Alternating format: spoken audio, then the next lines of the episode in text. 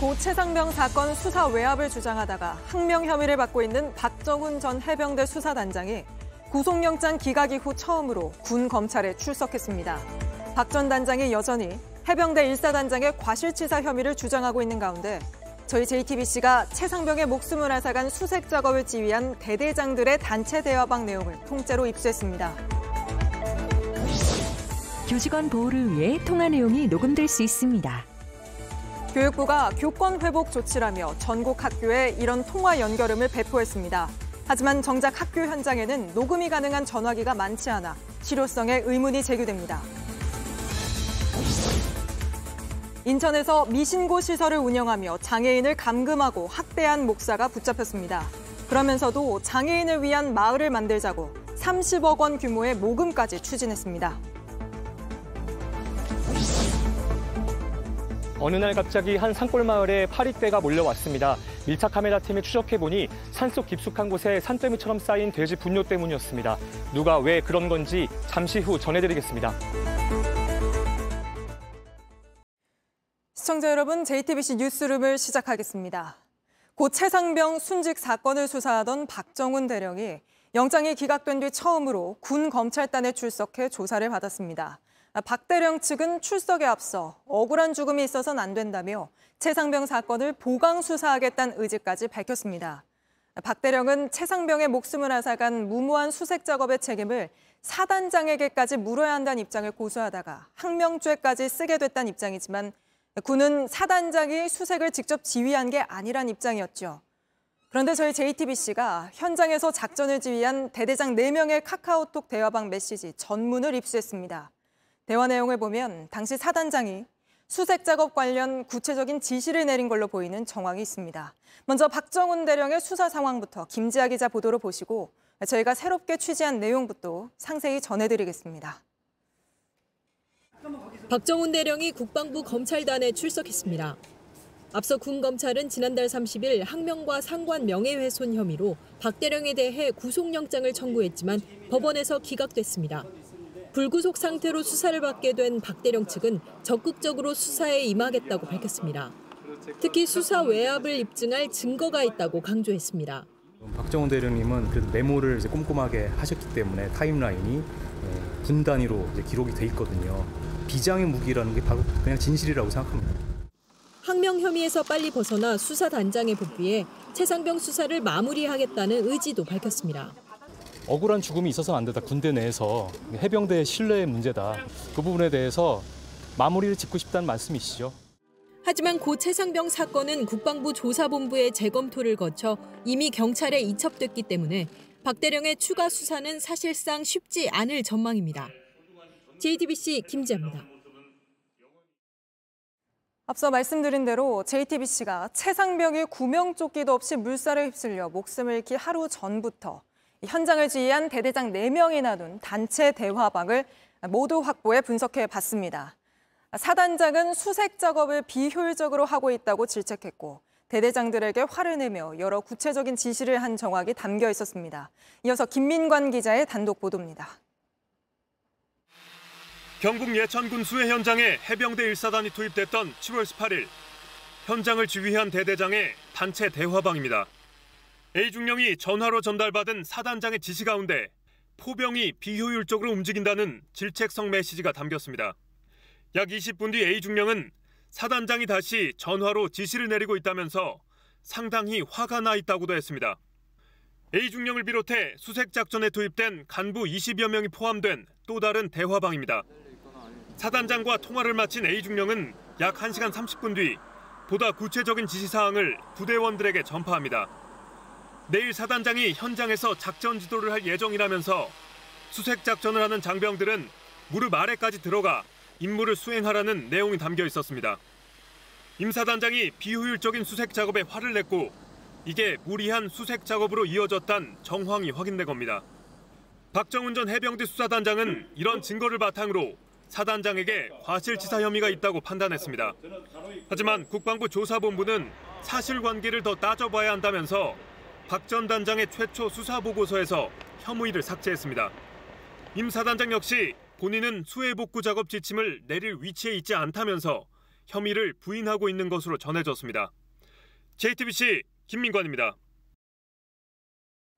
이런 가운데 이종섭 국방장관 교체설이 후임까지 거론되며 구체적으로 퍼지고 있습니다.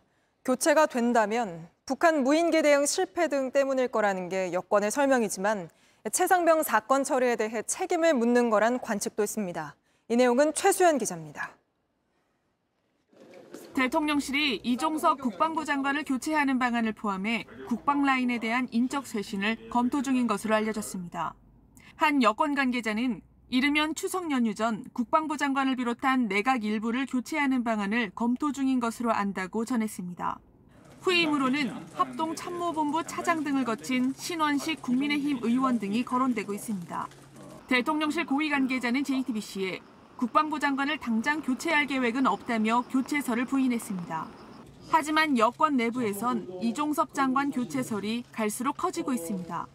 야당이 특검 도입까지 주장하는 해병대 고 최상병 사건 외압 의혹도 이 장관이 해병대 자체 수사 보고서를 결재했다 번복한 뒤 경찰 이첩을 미루도록 하면서 시작됐습니다. 또 올해 초 북한 무인기 대응 미숙을 기점으로 국방부의 대북 대응 역량에 대한 의문도 대통령실 내부에서 제기된 바 있습니다. 한 여권 관계자는 JTBC에 윤 대통령이 그간 국방부의 대응을 비롯해 군 기강 회의에 대해 문제의식을 가지고 있었다고 전했습니다. 이런 가운데 대통령실 산하 국가안보실 임종득 2차장과 임기훈 국방비서관도 조만간 교체될 예정입니다. 두 사람 모두 해병대 수사 외압 의혹에 등장합니다. 임 차장은 사건 경위를 파악했고 임 비서관은 해병대 브리핑 자료를 요구해 받았습니다. 이 때문에 최상병 사건 처리와 관련해 장관부터 비서관까지 책임을 묻는 게 아니냐는 관측도 나오지만 대통령실 관계자는 10월 군 정기 인사와 연동된 것으로 최상병 논란 한참 전부터 준비된 인사라며 사건 연관성에 선을 그었습니다. JTBC 최수연입니다. 어제 거리로 나온 교사들은 다시 학교로 돌아갔습니다. 교육부는 교사들 보호하겠다며 오늘 학교들의 통화 내용이 녹음될 수 있다는 통화 연결음을 배포했습니다. 그 취지는 좋지만 정작 녹음 기능이 있는 전화기가 없는 학교가 상당수라 실효성이 없다는 비판도 나옵니다. 먼저 조보경 기자입니다. 여러분의 따뜻한 배려로 만들어지는 교육 현장입니다. 교직원 보호를 위해 통화 내용이 녹음될 수 있습니다. 교육부가 교권 회복의 한 조치라며 오늘 전국 학교에 배포한 겁니다. 하지만 아직 배포된 연결음을 사용하지 못하는 학교가 상당수입니다. 9시부터 14시 30분까지는 수업 시간이므로 교실 통화는 자제해 주시기 바라며 녹음이 가능한 전화기가 학교에 많지 않기 때문입니다. 연결음이 나오더라도 학교 대표 전화만 녹음이 되기도 합니다. 담임교사는 교실마다 설치된 전화기로 학부모와 통화를 주로 하는데 이건 녹음이 안 되는 전화기가 많다는 겁니다. 전화기가 다 바뀌지 않고서는 그만한 우리가 기대하는 효과는 없을 것 같아요. 학교에서는 전화기를 준비해서 이제 통화 연결음을 넣고 하는 그 과정이 추가로 필요한 거죠. 통화 연결음부터 배포한 교육부는 정작 학교에 녹음 가능한 전화기가 얼마나 있는지는 파악하지 못했습니다. 교육부 관계자는 시교육청과 녹음 가능한 전화기 설치 등 후속 조치를 준비하고 있다고 설명했습니다.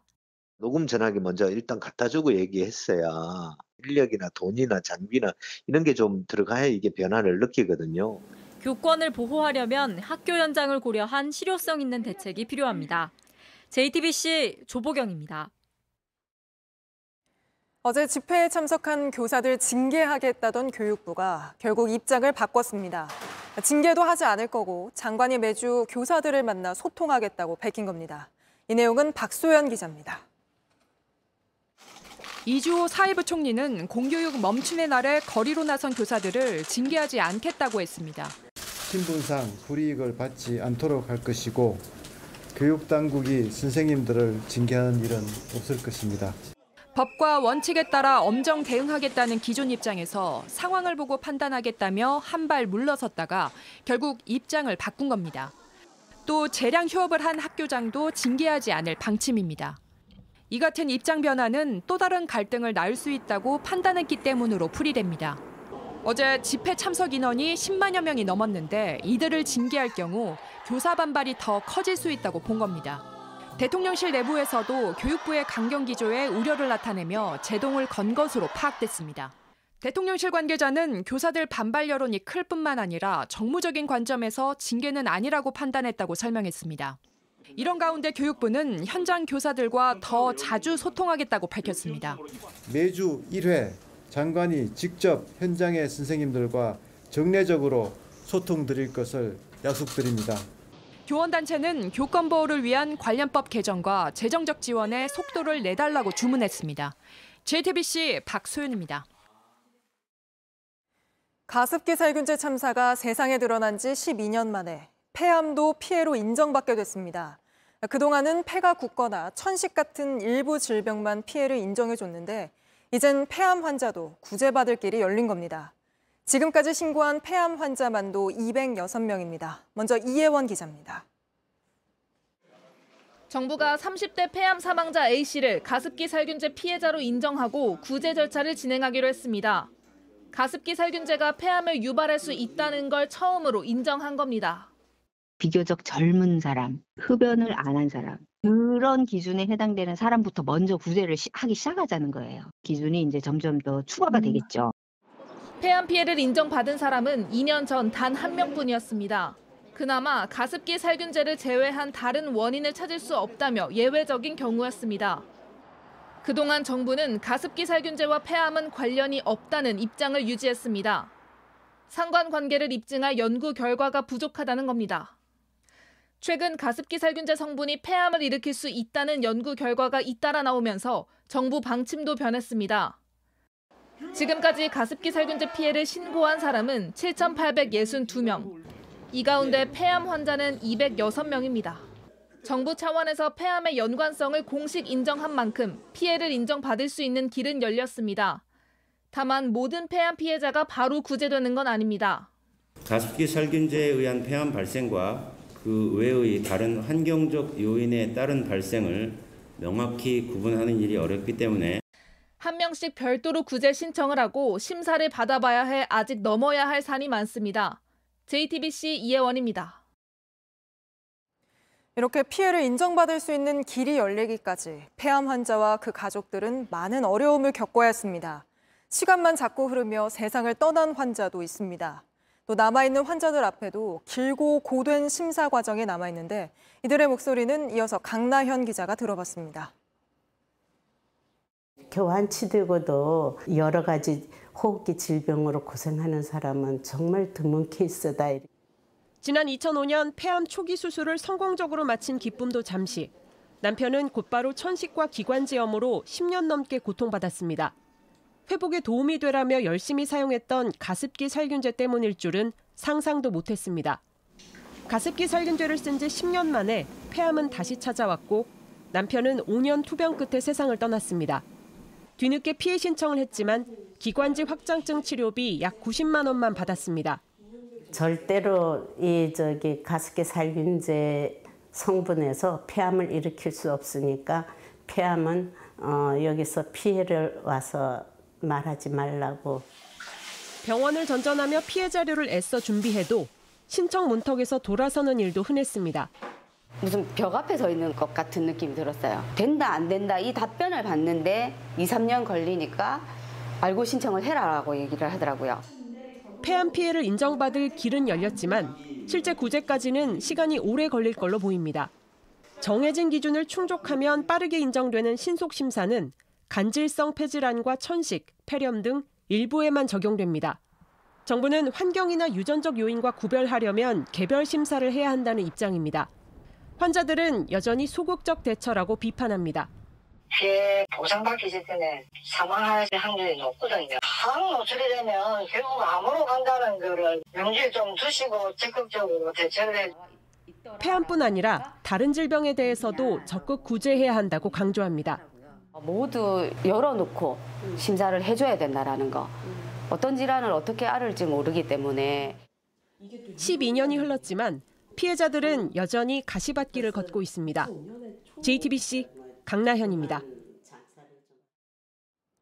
다음 소식입니다. LH는 철근이 빠진 아파트들이 건물을 짓는 시공 과정에서 문제가 있었다고 밝혔습니다.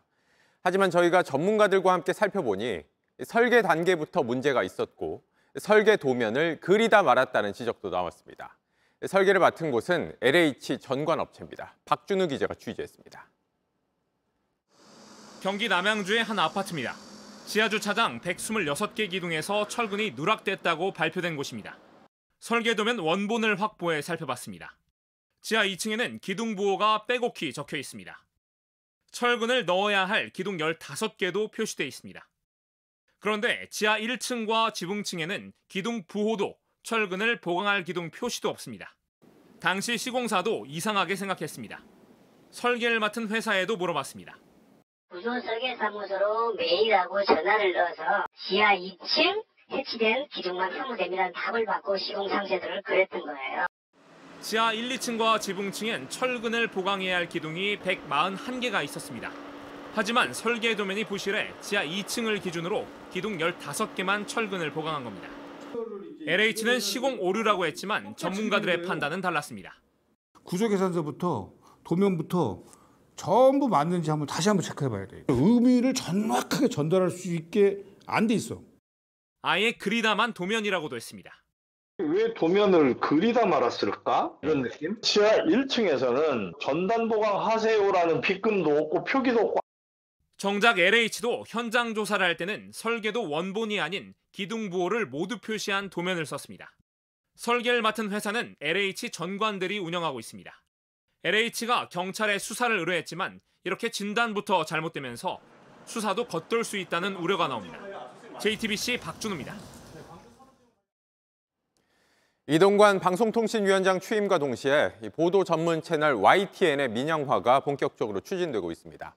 한전 KDN과 한국마사회가 YTN 지분을 공동 매각하기로 했는데 이렇게 되면 인수하는 기업 입장에서는 경영권 확보가 더 쉬워집니다. 노진호 기자입니다.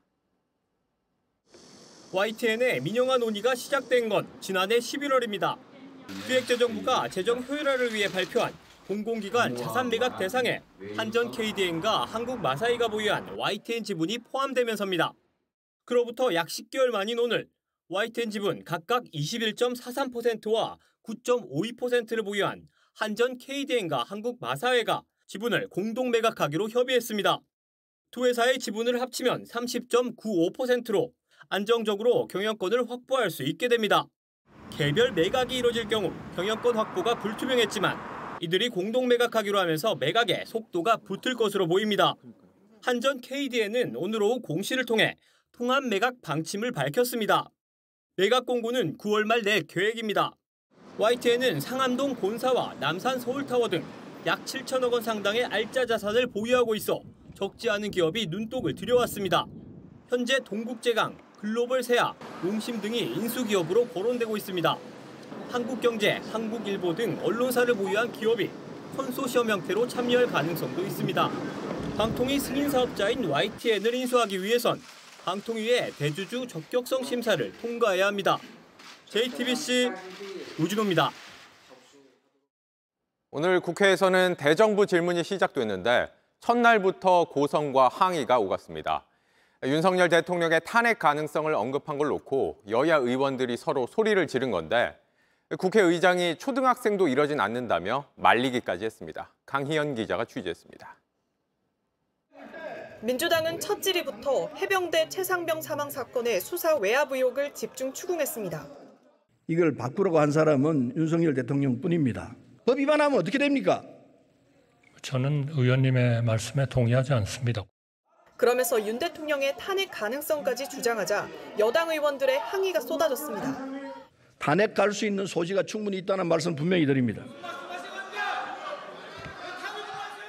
일본 후쿠시마 오염수 방류 문제를 놓고도 여야는 180도 다른 시각을 보였습니다. 철저 일본 내각과 도쿄전력의 시각을 인용하고 또 옹호를 했습니다.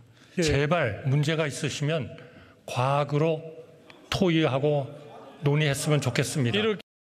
결국 차이가 없는데도 민주당은 계속 독극물 운운하며 혹세무민하고 있다고 봅니다. 김영호 통일부 장관의 이념을 놓고는 기싸움도 벌어졌습니다.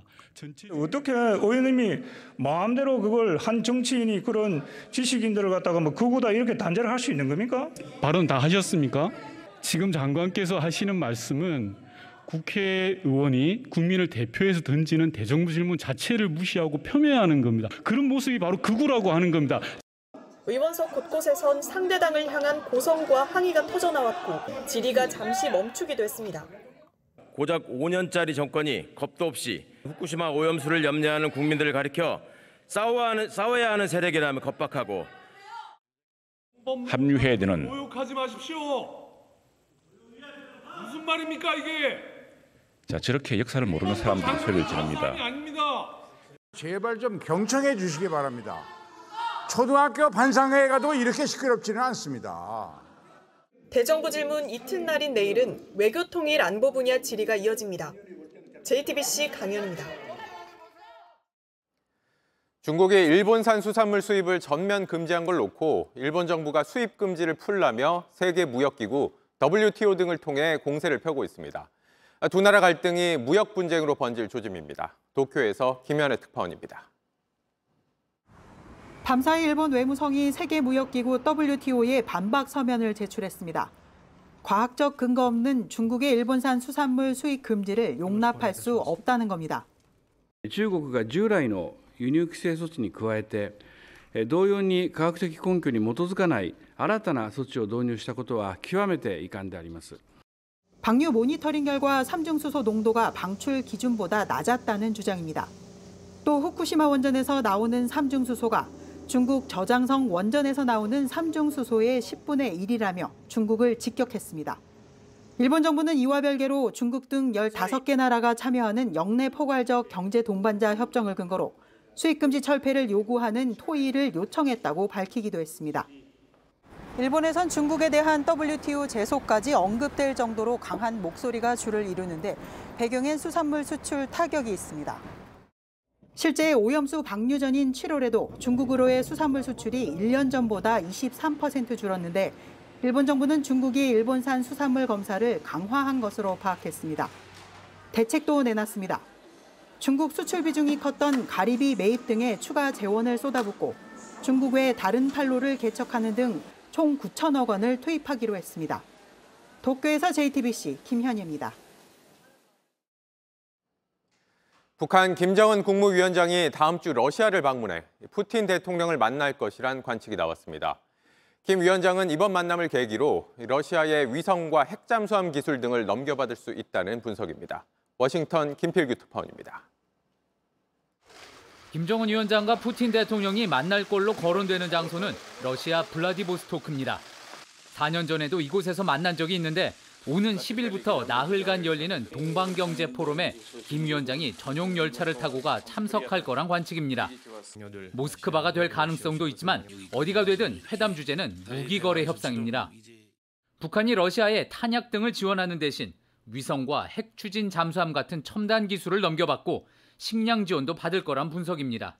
And the Russians are running out of artillery. And then, of course, in North Korea, the famine goes on and has become even more acute.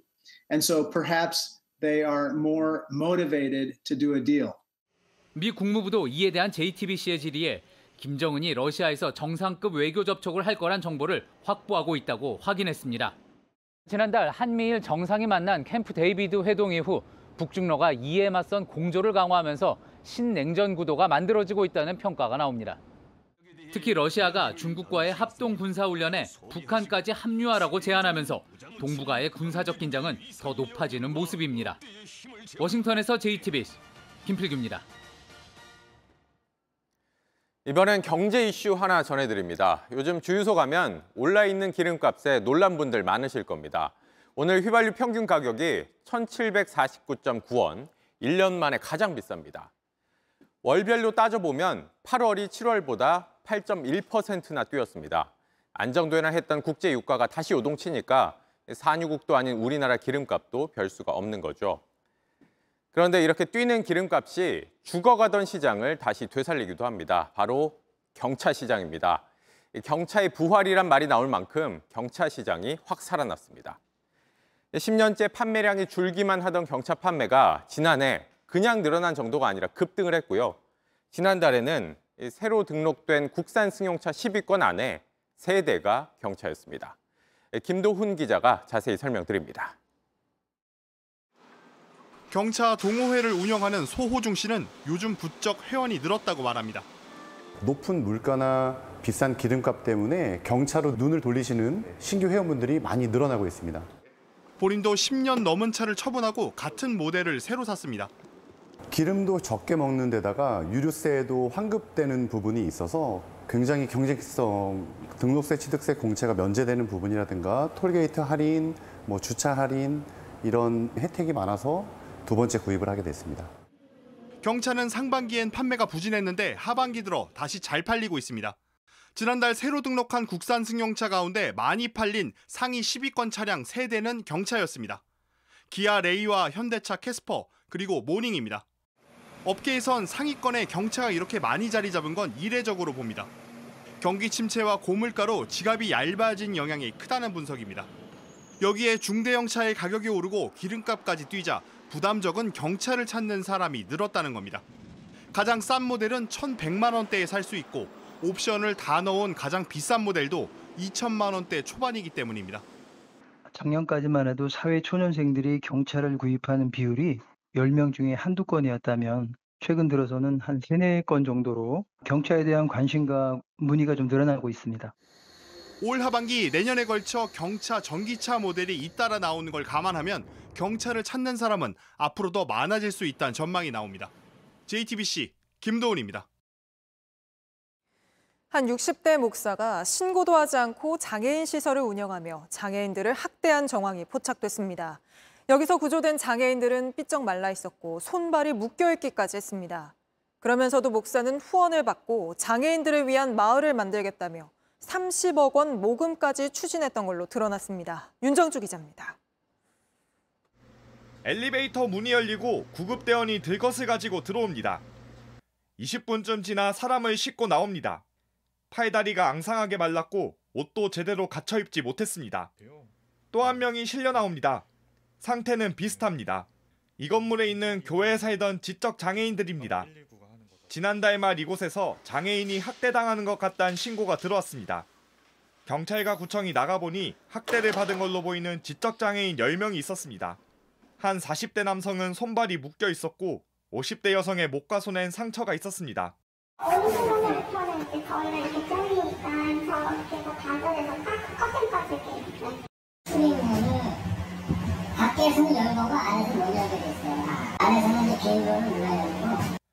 폐쇄적으로 운영돼 어떤 일이 벌어지는지 알기 어려운 이곳 60대 목사 임모 씨가 5년 넘게 운영했습니다. 사회봉사단체로부터 도시락과 패딩 점퍼 등을 지원받고 작년 4월엔 장애인들을 전원마을에 이주시키겠다며 30억 규모 모금을 추진하기도 했습니다. 하지만 신고도 안 된 곳이었습니다.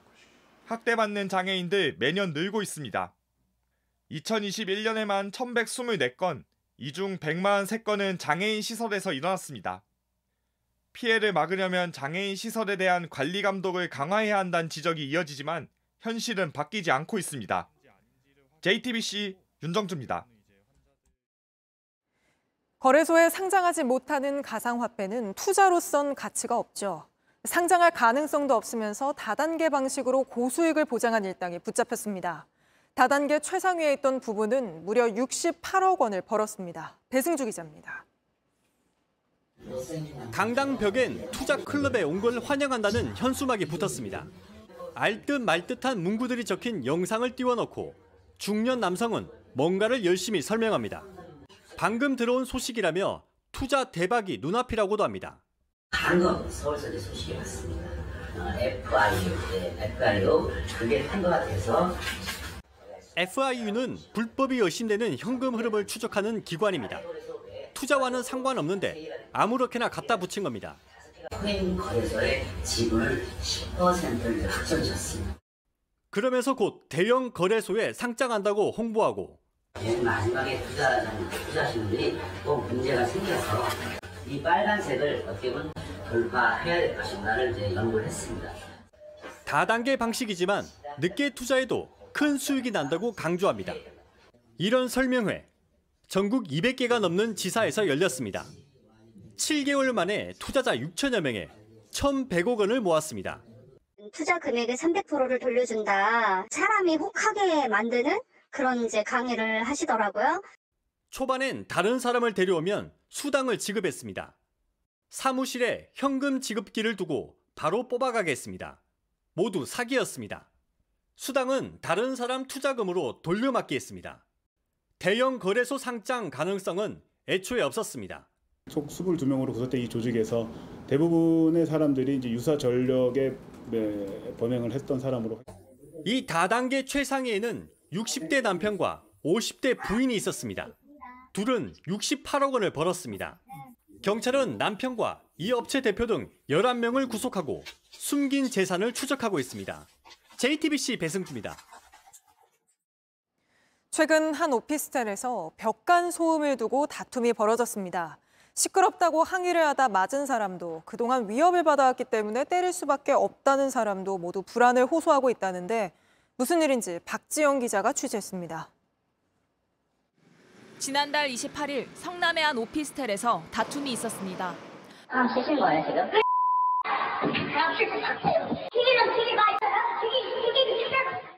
몇 달째 계속된 벽간 소음이 문제였습니다. 양해를 좀 구하고 싶다라고 말씀을 드렸는데 제 목을 조르시더라고요. 그래서 맞은편 벽에 부딪혔거든요, 머리를. A씨를 때린 옆집도 그동안 시달려왔다고 했습니다.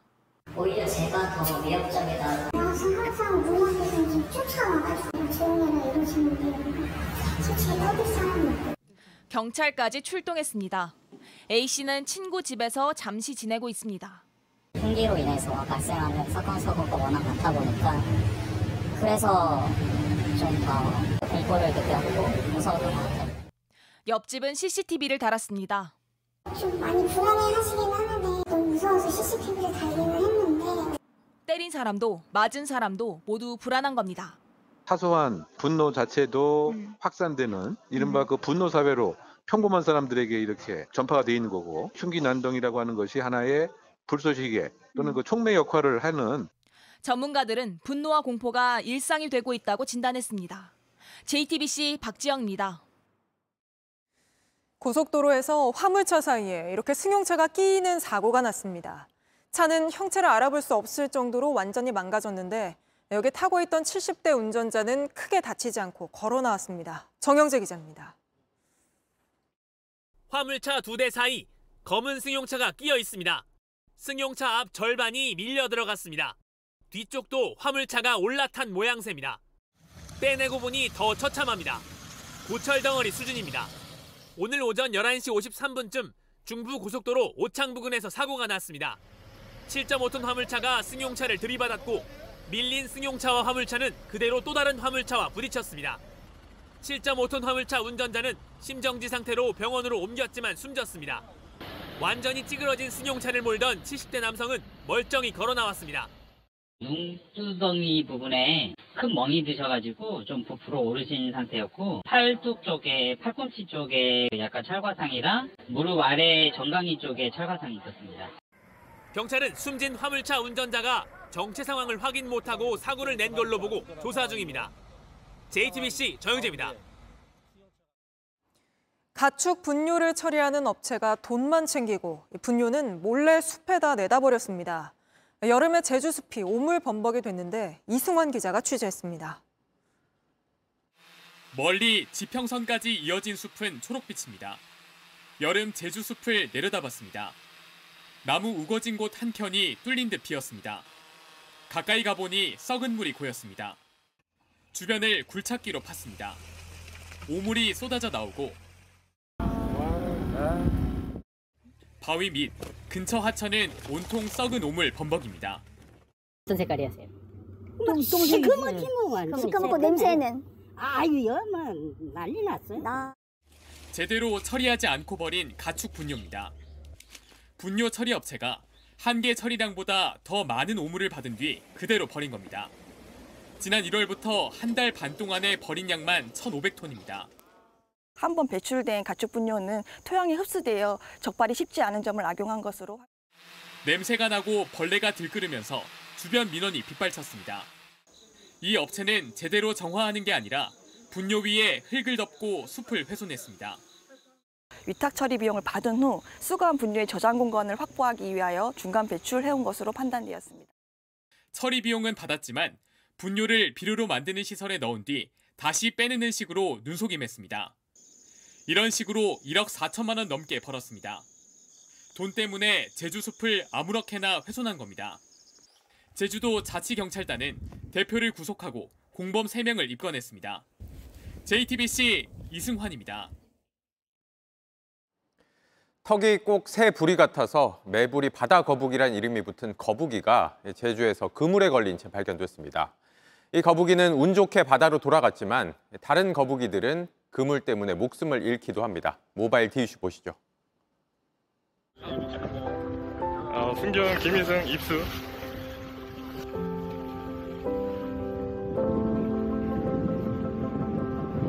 어, 그물 잡았어요. 그물 잡고 어, 연안구조선 쪽으로 이동 중에 있어요. 거기에 그물이 걸려 있어갖고 그물 먼저 제거하겠습니다.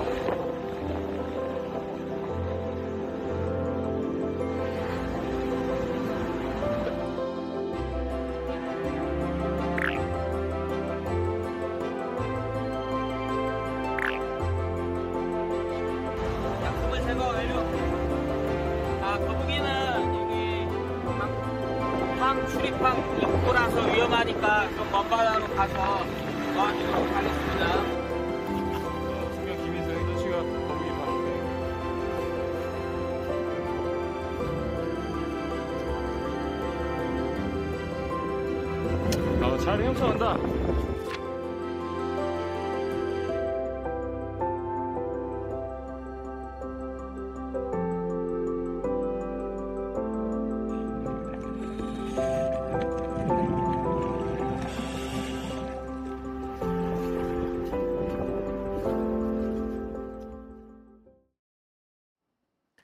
서울시가 미술가 이목상 씨가 만든 위안부 피해자 추모 조형물을 철거했습니다.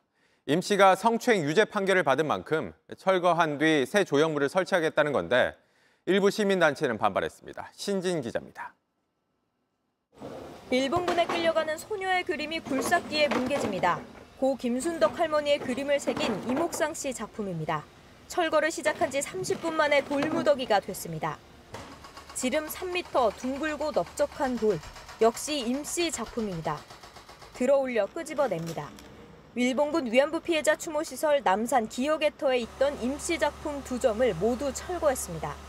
임씨는 직원을 강제 추행한 혐의로 지난달 유죄 판결을 받았습니다. 서울시는 성추행범이 만든 위안부 추모 조형물은 상식과 안 맞다며 철거를 추진했습니다.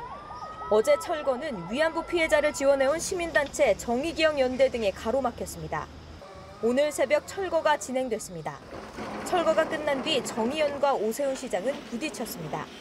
오 시장이 피해자 보호단체가 성추행 작가 작품 철거를 막는 건 존재 이유를 스스로 부정하는 셈이라고 공개 비판하자 단체는 서울시가 여성폭력의 역사를 기록하려는 시민들의 노력까지 한꺼번에 지웠다고 주장했습니다. 기억의터 임씨 작품 자리에는 위안부 피해를 기록하는 새로운 조형물이 들어설 예정입니다. JTBC 신진입니다. 이슬람 여성 의복 가운데는 머리에 쓰는 히잡이 있고 몸을 가리는 아바야란 천이 있습니다. 그런데 프랑스에서 공공장소에서 종교를 드러내지 말라는 원칙에 따라 이 아바야 착용을 금지하면서 논쟁이 벌어지고 있습니다. 백희영 기자가 취재했습니다. 프랑스 정부가 현지 시간 4일부터 공립학교 내에서 아바야 착용을 금지했습니다. 아바야는 이슬람권 여성들의 전통 의상으로 얼굴과 손발을 제외하고 온몸을 가리는 헐렁한 망토입니다. 프랑스는 지난 2004년 엄격한 정교 분리 원칙에 따라 공적 영역에서 종교적 소속을 보여주는 복장이나 표식을 착용하지 못하도록 법을 제정했습니다. est laïque, gratuite et obligatoire. Mais elle est laïque. Parce que c'est la condition même qui rend possible la citoyenneté. C'est ce qui fait que dans no- notre école, et c'est la base de- du modèle français, il est au cœur de- du pacte républicain, 또 다른 이슬람 복장인 히잡과 부르카는 물론 유대교의 키파나 가톨릭의 대형 십자가도 이미 금지 대상입니다. 이제 규제 사각지대에 있던 아바야까지 범위가 확장된 겁니다. 배움을 위한 학교에서 종교색을 지우는 건 당연하다는 의견도 있지만 일부 진보 진영을 필두로 이슬람 혐오를 부추긴다는 비판도 만만치 않습니다. Je pense que la, la baya, c'est, c'est- il n'y a aucun signe religieux dedans. Je veux dire, c'est comme si vous portez une robe. C'est juste qu'elle porte un nom, mais c'est comme si vous voyez avec une robe, une petite robe fleurie. 이런 가운데 마크롱 대통령이 한 매체 인터뷰에서 이미 부결된 교복 의무화 방침을 다시 꺼내들며 복장 논란은 더 확산하는 모양새입니다. JTBC 백희연입니다. 검찰이 펀드 자금을 불법 운영한 혐의를 받는 장하원 디스커버리 자산운영 대표에 대해 구속영장을 청구했습니다. 같은 회사의 김모 전 투자본부장, 김모 전 운영팀장에게도 같은 혐의로 구속영장이 청구됐습니다. 이들은 모집한 펀드 자금을 약속하지 않은 곳에 투자하거나 사용한 혐의를 받고 있습니다. 장 대표는 문재인 정부 청와대 정책실장을 지낸 장하성 전 주중대사의 동생입니다.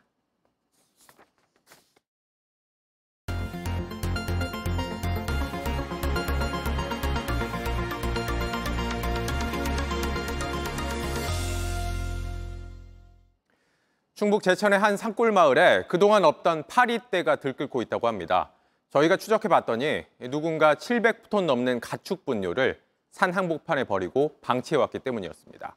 아, 누가 그런 건지 밀착 카메라 이상엽 기자가 취재했습니다. 충북 제천의 한 산골 마을입니다. 끈끈이에 파리가 붙었습니다. 파리가 얼마나 많은지 직접 잡아봤습니다. 단 며칠 만에 벌어진 일입니다. 취재 차량에도 파리가 몰려듭니다.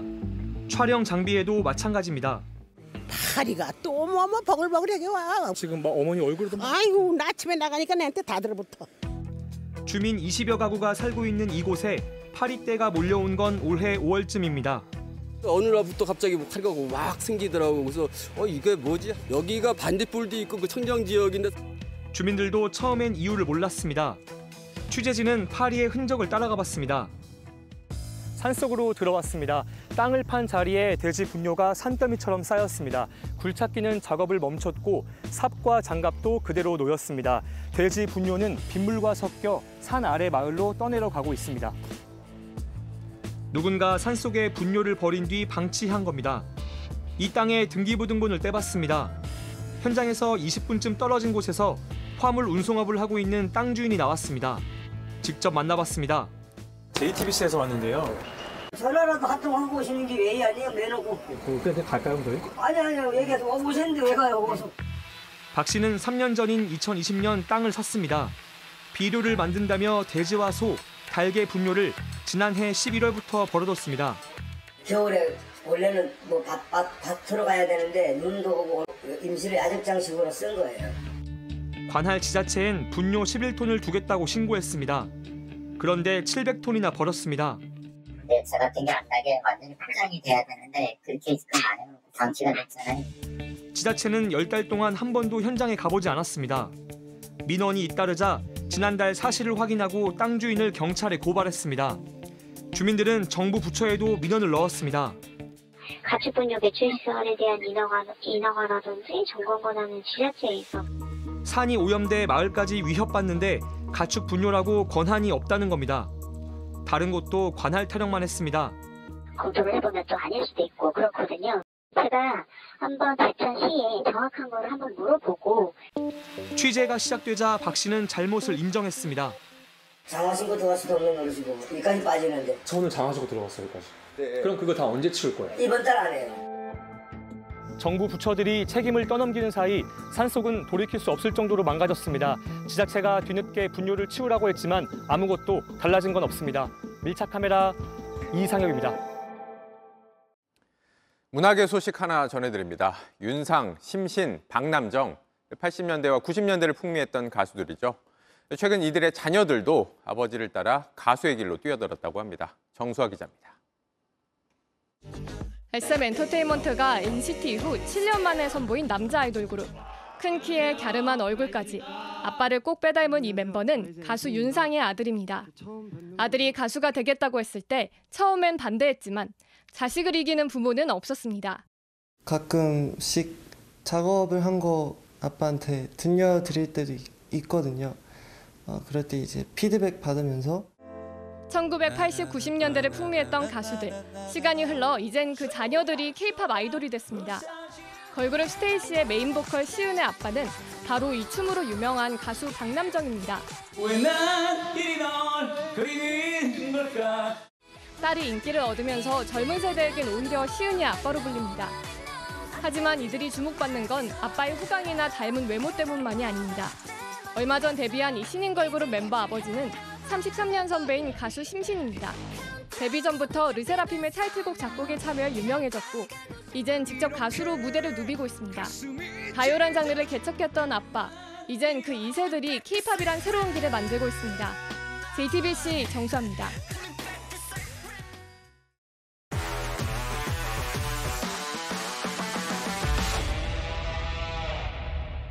스포츠 뉴스입니다. 원톱 스트라이커로 변신한 손흥민에 대해 극찬을 넘어 계속 최전방을 맡기자는 얘기가 나옵니다. 유럽 원정에 나선 클린스만호도 귀를 기울일 수밖에 없을 텐데요. 사흘 뒤 평가전에서 손흥민은 어디에 서게 될까요? 오선민 기자입니다. 뒤에서 도우미 역할에 충실했던 손흥민을 최전방 해결사로 내세운 토트넘의 한수. 그 선택이 최고의 결과로 돌아오자 손흥민이 토트넘의 중심이 돼야 한다는 주장도 뒤따랐습니다. players. I think Son likes to run in behind. I think Richarlison tries to be a focal point and wants to bring others into play. Hasn't quite worked for him.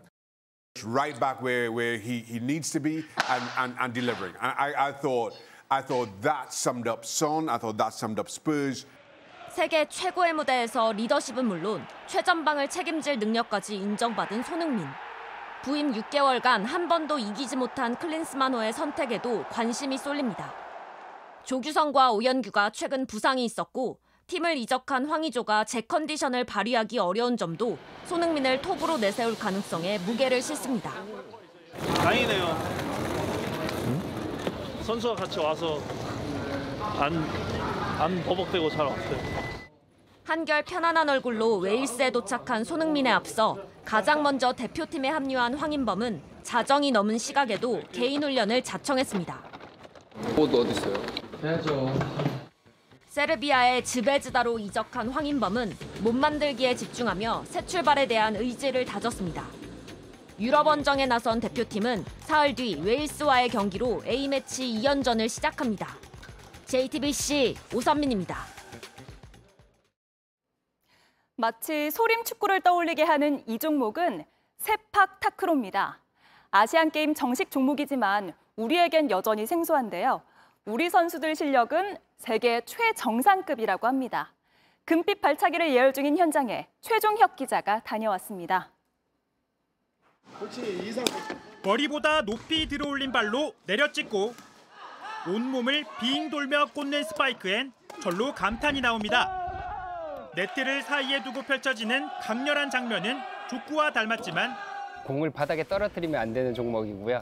혼자 세 번을 컨트롤해서 공격을 할 수 있는 종목입니다. 어떤 구기 종목에서도 볼 수 없는 기술에 아름답다는 찬사와 함께 가장 아시안 게임다운 종목으로 꼽히는 세팍타크로입니다. 타점이 높을수록 속도는 빠르고 롤링 스파이크는 2m에서 높게는 3m까지 점프를 떠서 공격을 차고요. 유연성이 더해지면 더 위협적입니다. 왜 킬러라고 하는 것 같아요? 마지막에 끝내는 포지션이라 끝. 희열이 장난 아닙니다. 화려한 공격 뒤엔 고통도 따르는데 솔직히 아픕니다. 한 경기를 치르고 나서 옷을 벗어보면 오- 온몸에 멍이 들어있을 정도로 화장용품이 보호대 역할을 대신합니다. 대부분 이걸 끼고 있습니다. 직접 삽니다. 예, 얼마 안 합니다. 다이소에서 천 원밖에 안 해가지고. 어, 이거 왜 사지? 이런, 이런 표정은 확인했는데 국내 선수는 400명 남짓이지만 실력은 세계 정상급.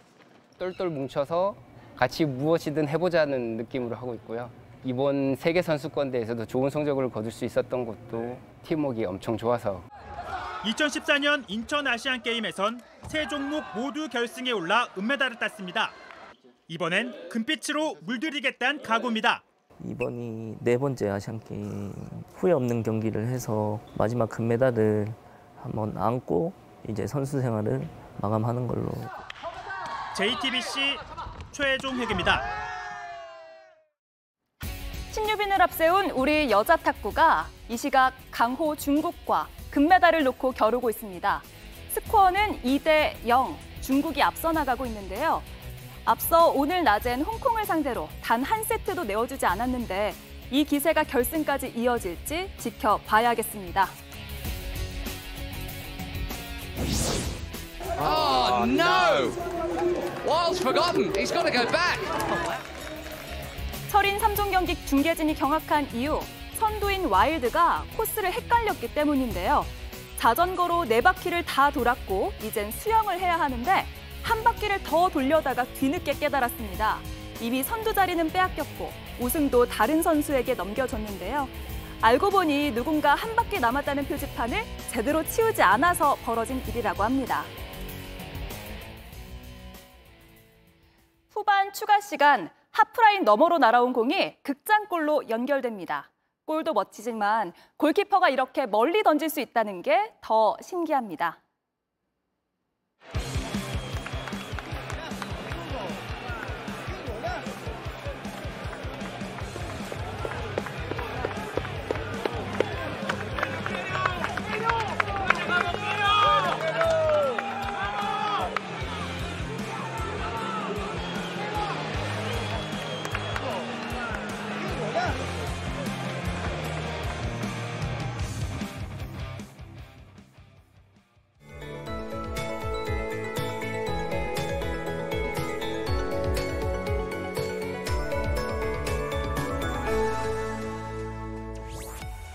가을에 걸맞지 않게 때늦은 더위가 기승입니다.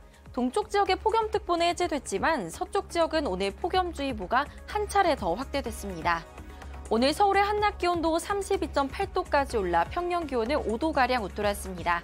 내일도 낮 더위는 계속되겠고요. 다만 아침에는 큰 더위 없이 선선해서 일교차에 주의하셔야겠습니다. 이 무더위 속 내일 호남 지역은 오후 한때 5에서 40mm의 소나기가 지나겠습니다. 동해안을 따라서도 가끔 비가 내리겠고요. 강풍특보가 내려진 경상권 해안은 바람이 강하게 불겠습니다. 내일 아침 기온 서울 23도, 전주 대구 21도 예상되고요. 낮 기온은 서울 창원 31도, 광주 32도로 대부분 지역이 30도를 넘어서겠습니다. 당분간 동해안을 제외하고는 30도를 넘는 낮더위가 예상되고요. 내륙은 별다른 비 소식 없겠습니다. 날씨였습니다. 뉴스룸 저희가 준비한 소식은 여기까지입니다. 시청해주신 여러분 고맙습니다.